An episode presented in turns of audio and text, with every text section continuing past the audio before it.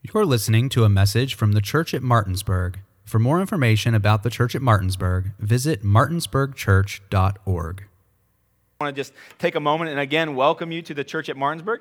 Uh, my name is Josh McLean, and I love to, to preach. I love to, to help to shepherd God's people here at the church at Martinsburg, and it's a privilege for me to, to do this. Uh, we are week four in a, in a five part series called Who We Are, and it's sad that uh, I've got this uh, th- today, and then I've got next week, and then uh, this series is over. I've really enjoyed, I've grown personally as I've gone through who it is that we are, as I've been reminded of that, of our identity as a church, as a people. I'm looking forward to uh, sitting under the, the teaching of Josh Tingler, pastor, uh, preacher uh, Josh Tingler from IBC. I've enjoyed that in the past. Uh, he has truly, uh, the Lord has nourished and fed my soul and my family through, through him, and he's a great guy and a dear friend. So I'm looking forward to that. I'm going to be looking at the, at, at the, at the book uh, Ephesians, and so we're going to walk through that. I'm excited about that. But today, uh, we're going to be in week four of Who We Are.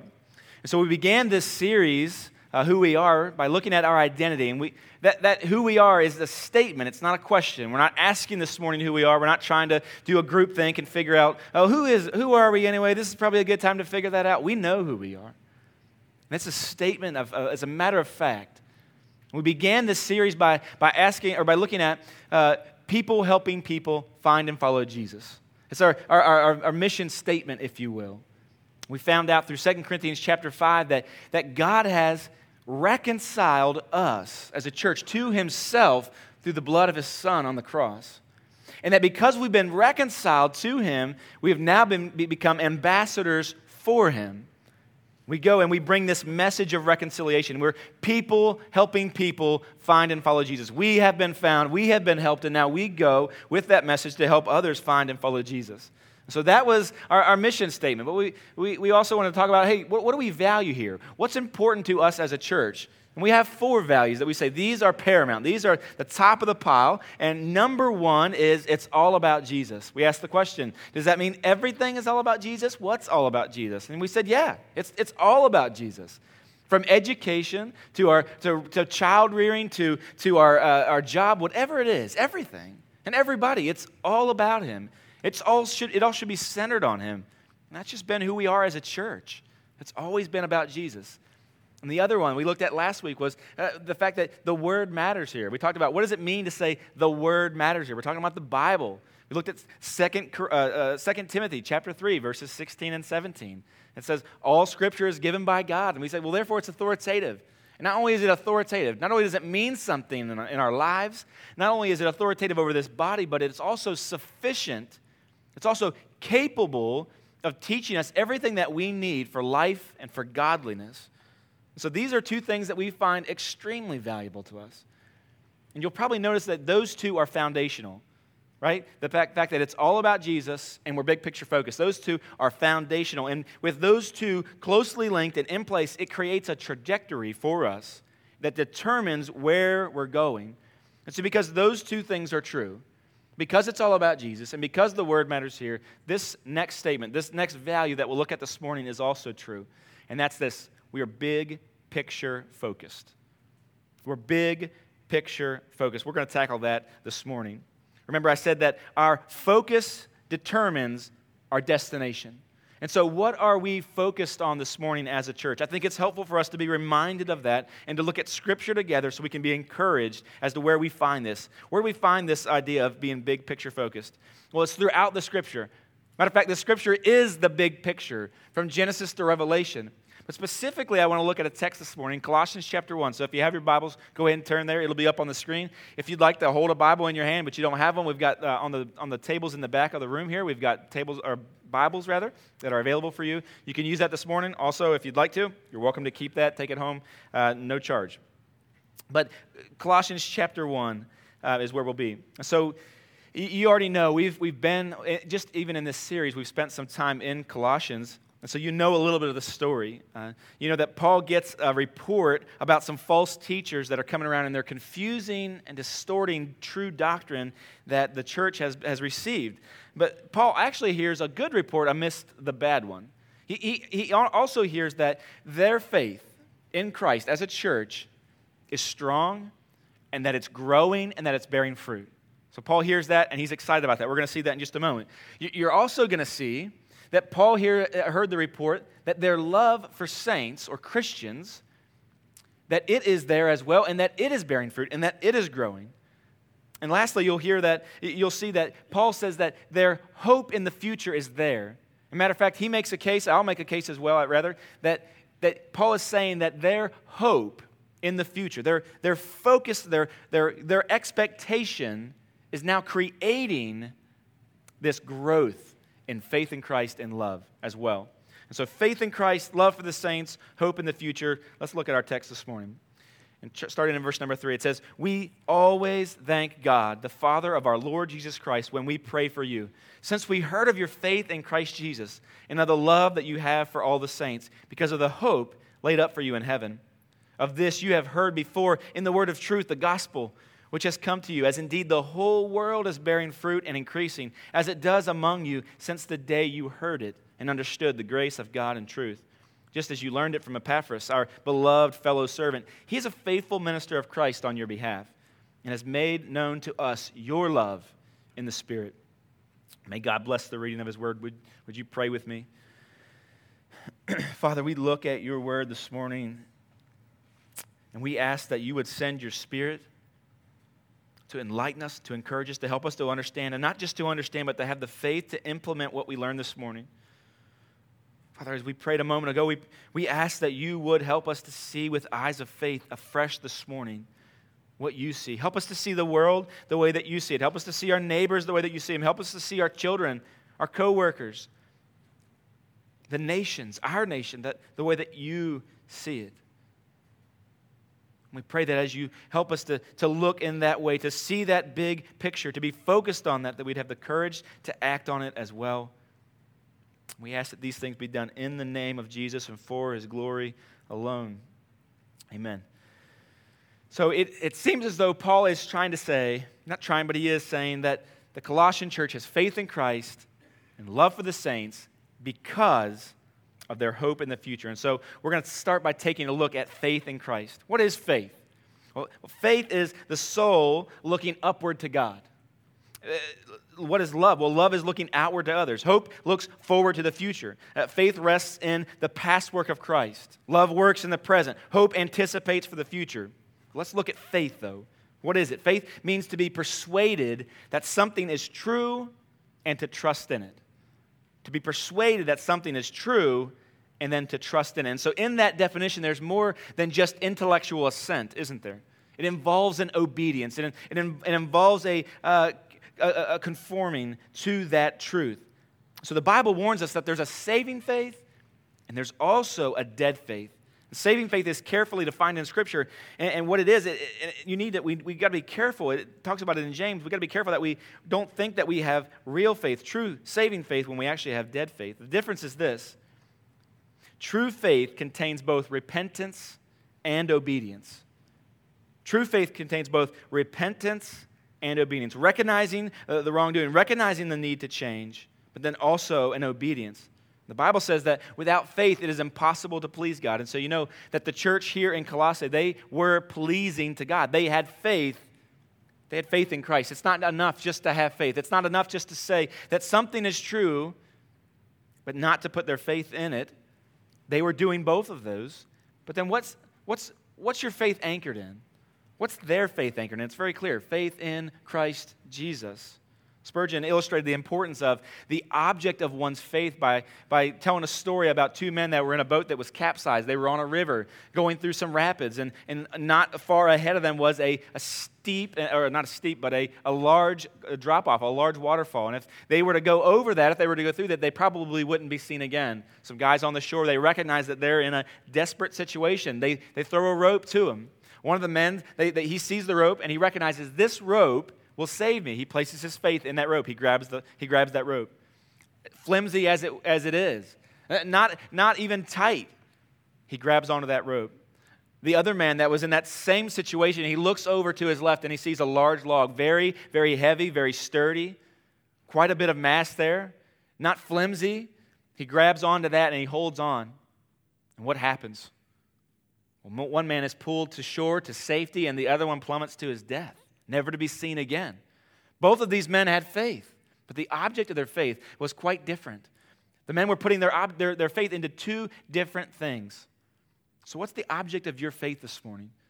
What are you anchoring into? What are you holding on to? Is it, is it works? Is it your intentions, your good intentions? Is it, or is it Jesus Christ?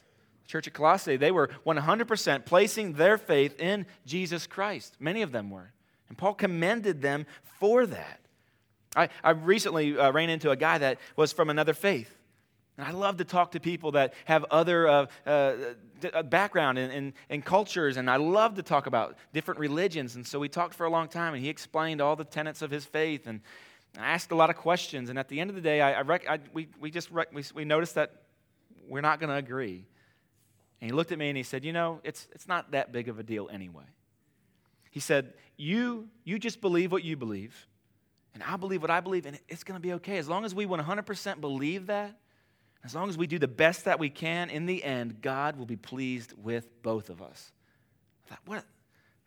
That's, nothing could be further from the truth. What, how damnable was that, what he just said?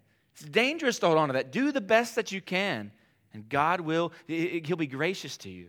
That's not what the Bible teaches. That's not what Christianity is all about. That's not part of our good or our big picture focus. Doesn't matter what your intentions are, your good works cannot save you. We must put our faith in Jesus Christ. And that's what the church at Colossae was doing. They said it's all about Jesus. And, and you know, th- that group of people had been plagued with false teachers. We talked about that before. They're peddling false views and about Jesus, among other things, and yet Paul knew that many of them were holding strong. They were remaining faithful to Jesus Christ. Just uh, they were holding on to the things that, that Epaphras had taught them. So Paul reinforces that, and he calls the church at Ephesus to see Jesus for all that he is.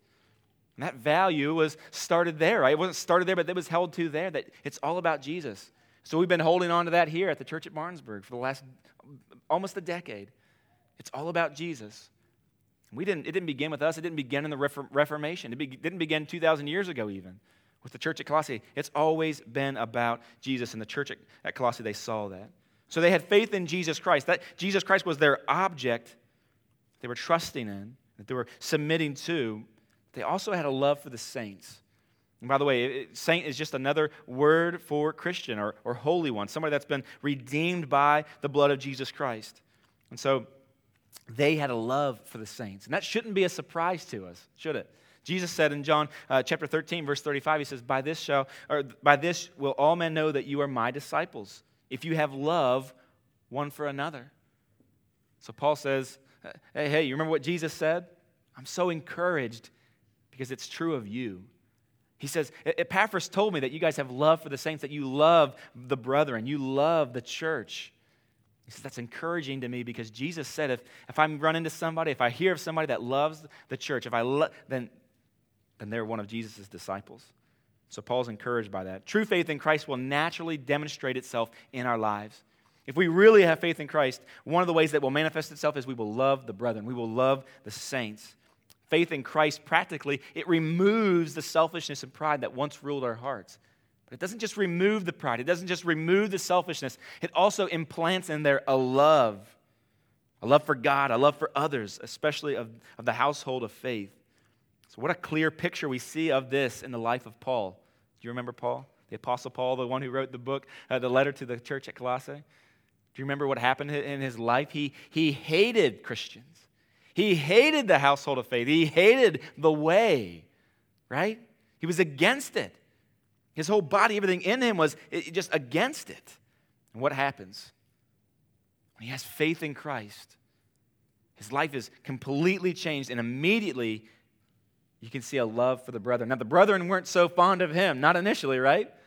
Now, this, this man has been killing us. He's been, he's been a plague to our, our, our, our faith. And now Paul just wants to hang out. He just wants to be a part of their, their fellowship, and they're, a little concerned. But nevertheless, Paul immediately had that love for the brothers. We see that same thing in Epaphras. Paul preaches this message, this gospel to Epaphras, and what does he do?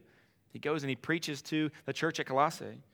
And now Paul recognizes that, hey, this, these brothers, they're, they're Christians here. They, there's a church here. And, and now he engages them and he loves them.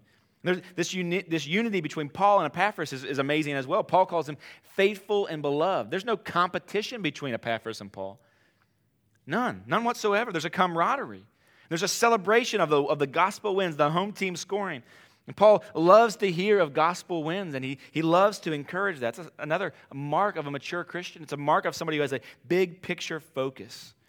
When churches are growing, when Christians are, uh, when, when churches are growing, when Christians are seeing results in their life and a healthy walk with Christ, we should celebrate that and thank God for it because that's a part of this big picture focus.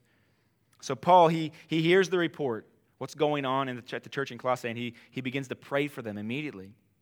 Don't forget that Paul actually heard bad news, and that's part of what prompted this letter, but he also found something, great things to be thankful for and to thank God for. And he says that he did that regularly. Also, notice that Paul says, he said, When I pray for you, I thank God for you. It's a realistic prayer report. I think that is something that we should, we should, we should take a little uh, a, a lesson from. How many times in my life, how many times in your life have you said, Hey, I'm praying for you, or I'll pray for you, and then we don't? How many times do we that? We, we, we need to be a people that pray for each other. That's part of this big picture focus. And Paul's demonstrated that for us. He doesn't, it's not the same thing. Saying I'll pray for you and praying for you, those are two different things.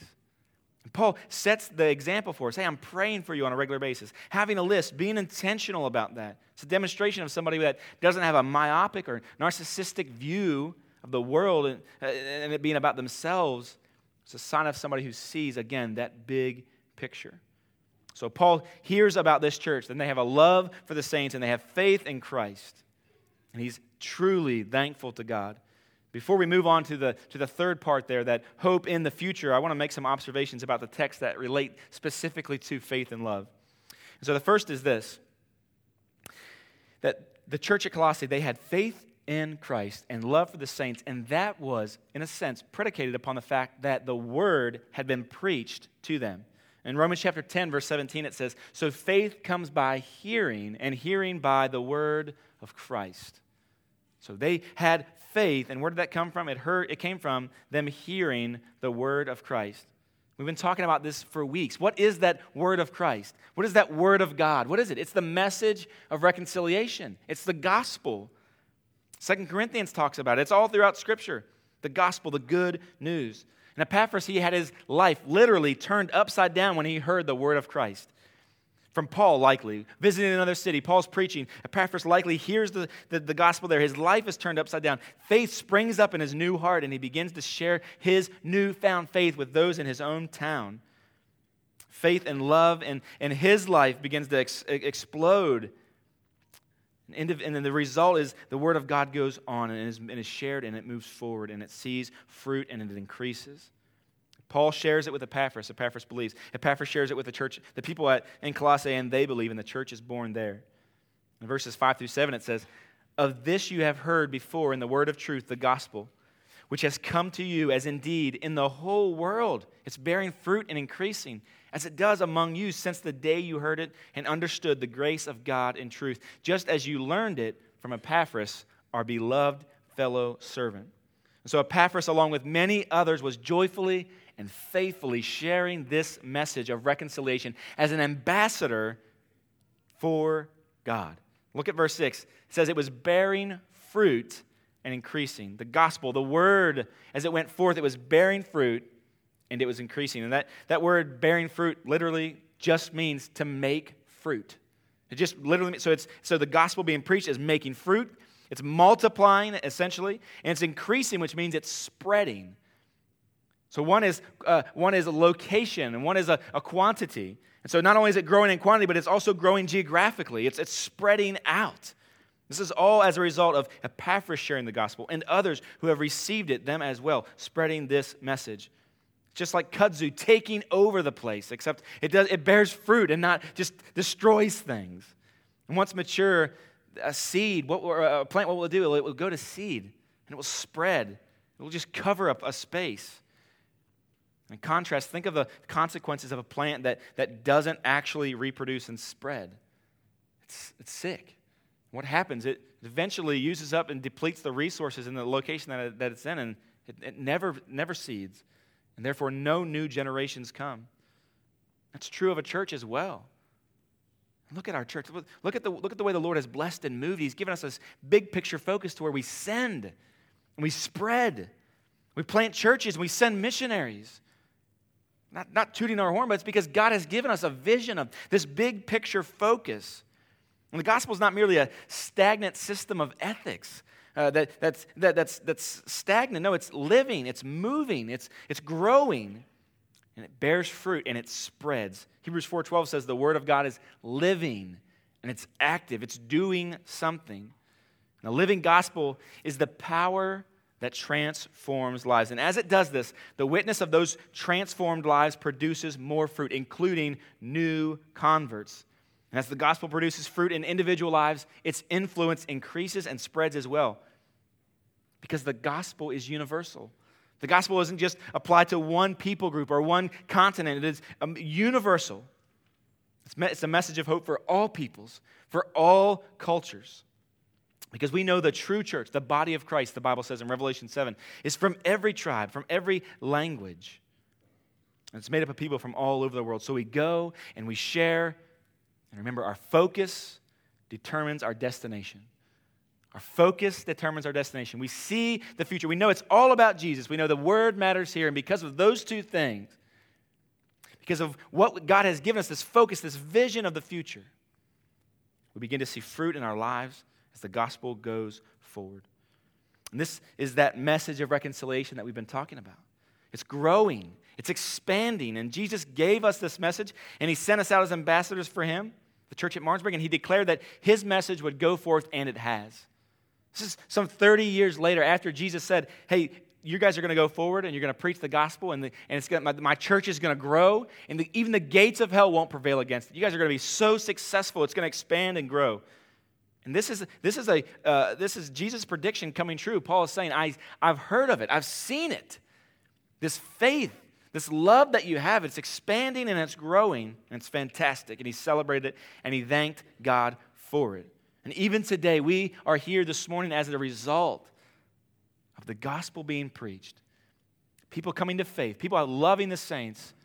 And what, what happens? It spreads and it bears fruit. And here we are even at that moment in time, third, fourth, fifth generation of Christians sharing the gospel with, with other friends and them becoming Christians, them joining the church, them joining the work and the mission of God. By the way, there's more expansion. That's, that's been happening for 2,000 years, right? The church has just continued to grow and expand. But the work is not over yet. There's still more to do. So that's a, uh, one observation. There's another observation I want to draw out. And that's that faith and love spring from, in a sense, or are a result of hope. So, because of or on account of hope, faith and love grow. In other words, Paul is saying that faith and love are a direct result of hope, of this focus, of this future desire or anticipation. This may seem a little bit odd to you because theologians often uh, say something a little bit different, right? They say that uh, they argue that an individual's faith in Christ and, and love for the saints is not based on hope of a reward, but it's actually the other way around. Uh, uh, uh, and that, that is true. Paul teaches that that's true in other passages. But we're not just talking about an individual faith, your faith and love being created by something. That's not what we're talking. We're talking about the plurality here. Paul is addressing the entire church here. If you look through this passage, there's no singular you. He's not, he doesn't, doesn't say, hey, you are this, you are that all of those yous that you read in, in verses 3 to 8 are all plural. That, that's, so, uh, that's so part of who we are as, as the West. We, we look at everything as individualistic. This is about me, how I can grow, how I can uh, better, uh, better serve the Lord, how I can be, uh, experience more joy in my life, how I can serve God, where I'm supposed to go. And that's not the way the church at Colossae was hearing this. And that wasn't what Paul was intending them for to hear. He's saying this collectively, as a church, as a people of God, together, you're, you're going to see growth. And when you see that growth, that is going to give way. When, when you have hope in that future, it's going to give way to faith in Christ increasing and love for the saints increasing as well. And so, can the expanding faith and growth of the church at Colossae and their, separate, and their corporate love uh, for one another and their missionary endeavors be attributed and built upon um, their, their hope in the future? Yes, it can, and it is. And this is why uh, we as a church demonstrate such a dynamic and growing faith and love because we see with spiritual eyes that which can only be seen with eyes of faith. We hope in the future. The gospel produces both fruit in the internal individual transformation, but it also provides fruit in external growth of the church. And that's what Paul's talking about here. But these two concepts, they're definitely, they're, they're interrelated for sure. The spiritual growth of individuals will always lead to new converts being won to Christ. And that was the pattern of the early church. We, we see that all throughout the book of Acts. So, what was causing this growth in the church at Colossae and throughout the world? Not just in Colossae, but throughout the world, Paul says. What was causing it? It was their hope in the future. It was their expectation, their anticipation. What were they focused on, though, specifically? What about Jesus? What about the Word of God was driving them and giving way for this growth and expansion? What was it? It's hope. What's hope? Hope is a feeling of expect- expectation for a, a certain thing to happen. It's like when you know uh, as a child that somebody's mom or dad's gonna, they're gonna come through that door, they're gonna be here shortly. And so you wait with anticipation and you look at that door, you wait for them. Oftentimes we, we see our, our, our, our pets do that, right? Our dogs wait at the door, just anticipating us to open that door with joy, they wait. They're focused. And that's what this church is doing. They're, they're focused on something with anticipation, and it's giving way to growth and faith and growth and love for the church. So perhaps you're here today. I want to address this. Perhaps you're here today and you say, Well, I, am struggling to follow all this. I'm struggling to believe any of this, that it's not just nonsense. I don't know if I can believe that all this stuff, talk about faith and love and expansion of the church. I, you're, having a difficult time uh, buying it. I, I get that. And I want to I wanna address that. I, I want to talk about the fact that sometimes it, it seems as though things are not the way they should be. What I mean by that is this. So we may not agree on the fact that you may not believe in the Bible if you're here today. You may not believe that, that faith in Christ is a thing that we should desire, that love for the saints is something that we should experience or even desire. But, but I think we could, agree, we could agree on this that a mother should not take the life of her child. Can we agree on that? That's happened recently. Uh, uh, somebody has taken the, the, the life of their child. And we all look at that and we say, we agree with, on two things there. One, it happened, and two, it should not have happened. One, it happened, and two, it should not have happened. So we're making progress. We, we agree on that, don't we? And even in that, that's hope. That's what, that's what the Colossian church is, has. They, they hope they're saying, wait a minute, this is how it is, but this is not how it should happen.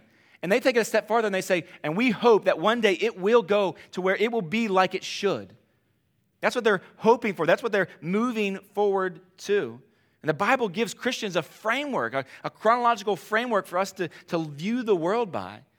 And we look at the world and we say, it started with creation, the way it ought to be. The, the world and everything in it was made the way that it should be. That's creation. God created the earth, everything in it, it's all perfect. But then enters the fall, what Christians call the fall. And that's the way it is. So we look at that. Those are those two things. You, you say, well, I don't agree with in creation, I don't agree the, with the fall, but you do agree with what we're saying. Creation is the way that it should be, and the fall is the way that it is. So we agree on that. But Christians receive this, this hope. We get this vision, this, this picture of something far greater that it says redemption is available the way it can be. So, the way that it was, the way that it should be, the way that it is now, and the way that it can be right now, we can receive redemption. Things can be made right, we can receive forgiveness. We can experience freedom that's available to us today. But it doesn't stop there. That's not the only piece of faith. That's not the only thing that Christians hope in. We also hope in the restoration, that one day everything will be made the way that it should be. Everything will be put back to, the way that it was. So, creation, the way that it should be, the fall, the way that it is, redemption, the way that it could be, and restoration, the way that it will be. It's, it's coming, it's happening. And the church at Colossae, that's what they were focused on. They saw that, they understood that, and they hoped for that restoration. We see creation and we see the fall, and whether you're willing to see that, that, Abe, uh, that Adam was a real figure that plunged the world into destruction, into the fall, you have to admit that the world is not the way that it should be.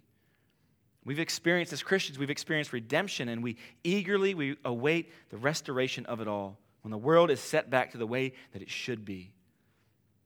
That's huge. So, the hope that Paul recognized in, in, in that church was creating quite a stir. It was changing everything. Remember, their focus determines their destination.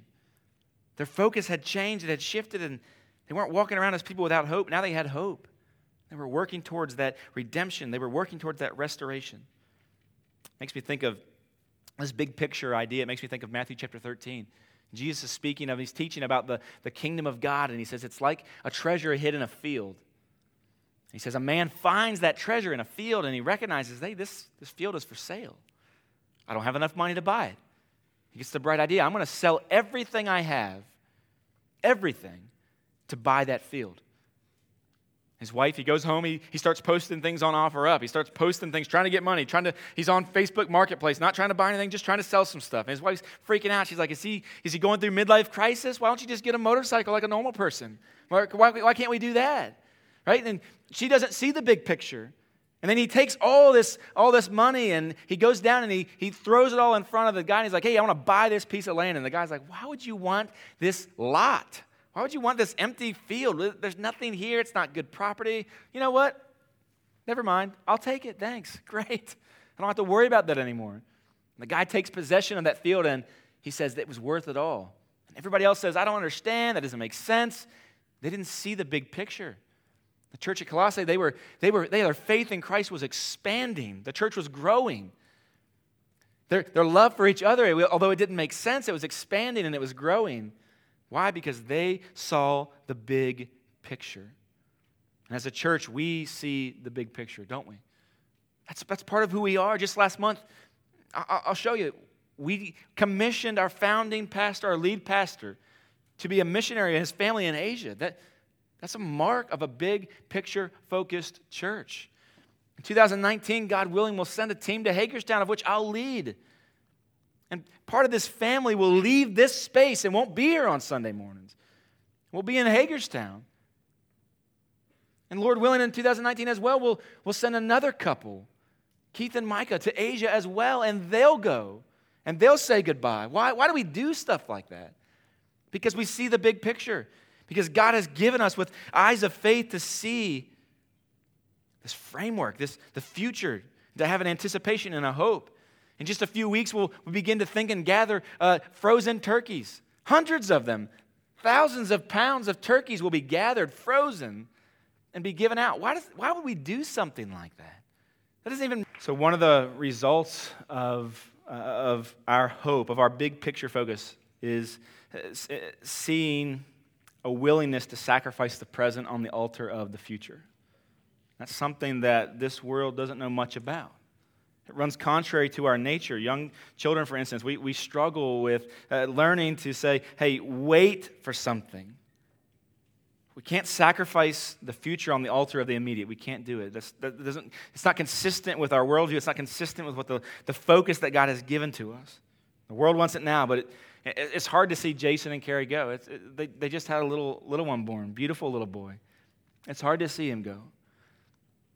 But we are ascending people and we serve ascending God and we see this vision, and that's what sends us, that's what calls us to action.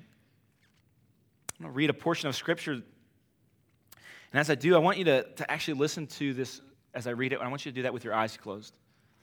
You're going to hear, as I read this portion of Scripture, you're going to hear about a group of people I want you to envision everything in this, the text that I read. I want you to see it all. I want you to work really hard, even if you're not an imaginative person, to try really hard to see it all. And when it talks about a group of people, I want you to not just see a, a, a, group of people with, with shadowy faces. I want you to see real faces in this group, in this, in this giant multitude. And the people's faces I want you to see, I want you to see people that you know from Martinsburg want, you, I want you to really imagine. I want you to look, even as we're talking, as, we as I'm reading, I want you to see through the crowd. I want you to see people that you know here in Martinsburg family, friends, coworkers. And I want you to continue to think about people in Hagerstown that you know. No doubt you know somebody, some people from Hagerstown, people that you work with, some family, some friends, just people that maybe from a shop. Think about their faces, see them in the crowd. I want you to think about people from other nations as well, not just randomness, but think of people's faces that you've actually seen. Just this week, running into people from, from Cameroon, from Ethiopia, from, from uh, uh, Nigeria. Think about those people. I want, I want you to think about people that you've met. Think about people from China, from, from Indonesia. Think about people from India. And interspersed in this crowd, as you see these faces, I want you to think about our church. I want you to think about our people. I want you to think about Jason and Carrie standing in that group of people with their children. I want you to think about uh, Pastor Jacob. I want you to see him and his family standing in that group of people. I want you to think about uh, Shay Osborne and Josh McLean and all the people that are parts of those church plants. I want you to see them in that group as well.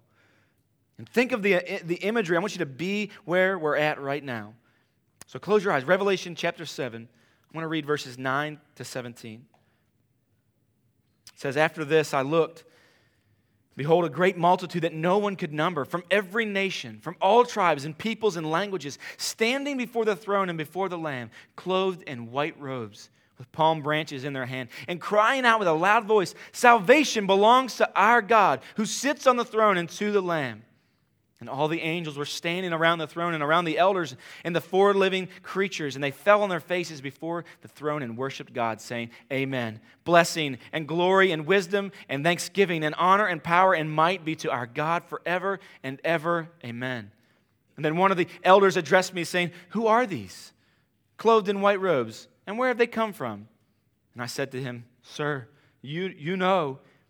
And he said to me, these are the ones that have come out of the great tribulation. They have washed their robes and have made them white in the Lamb of God. And therefore they are before the throne of God and serve him day and night in his temple. And he who sits on the throne will shelter them with his presence. And they shall hunger no more, neither thirst any more. And the sun shall not strike them, nor any scorching heat. For the Lamb is in the midst of the throne, and he will be their shepherd. And he will guide them to springs of living water and God will wipe every tear from their eyes. Church, this is what Colossae saw. This is what they saw that day. This is what was motivating them. They saw this picture of an unnumbered group of people from all tribes, from all nations, from all continents gathered together, worshiping God because He alone is worthy.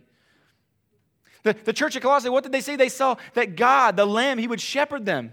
He would protect them and he would wipe away all tears from their eyes. And they, they struggled. They saw this is what we are at, this is what it is. This is not what it should be, but one day it will be made right. And that was their focus. And that should be our focus this morning as well. Life's not about us, it's about God. We have joy available for us, though, through the reconciliation made through Christ's death on the cross. It's why we send missionaries to India. It's why we send our family to Hagerstown. It's why we do that. We're big picture focused. We see the multitude from every nation saved. We see God wiping away every tear from their eyes. It's the big picture. So, church, at this time in our history, at this time in our life, when we ask questions, what does the future hold? Who are we? This is who we are. We're big picture focused, so keep your hand on the plow. Keep your eyes on the focus, on the anticipation of the glory of God and the most beautiful thing in the world.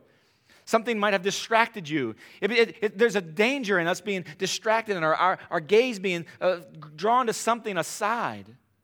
We can't do that. We can't forget. We need to get back to our big picture focus, Christian. We got to get back to the big picture focus church to see the glory of God and the good of his people at the end. And the focus determines your destination. The focus, our focus determines what our life on this earth, what our ministry here will look like. This is our hope. This is our focus. This is what we look forward to, and this is what awaits us. Would you pray with me? Thanks for listening to audio from the Church at Martinsburg. Feel free to share this message with a friend and find more sermons at martinsburgchurch.org/sermons. The Church at Martinsburg is a body of people helping people find and follow Jesus.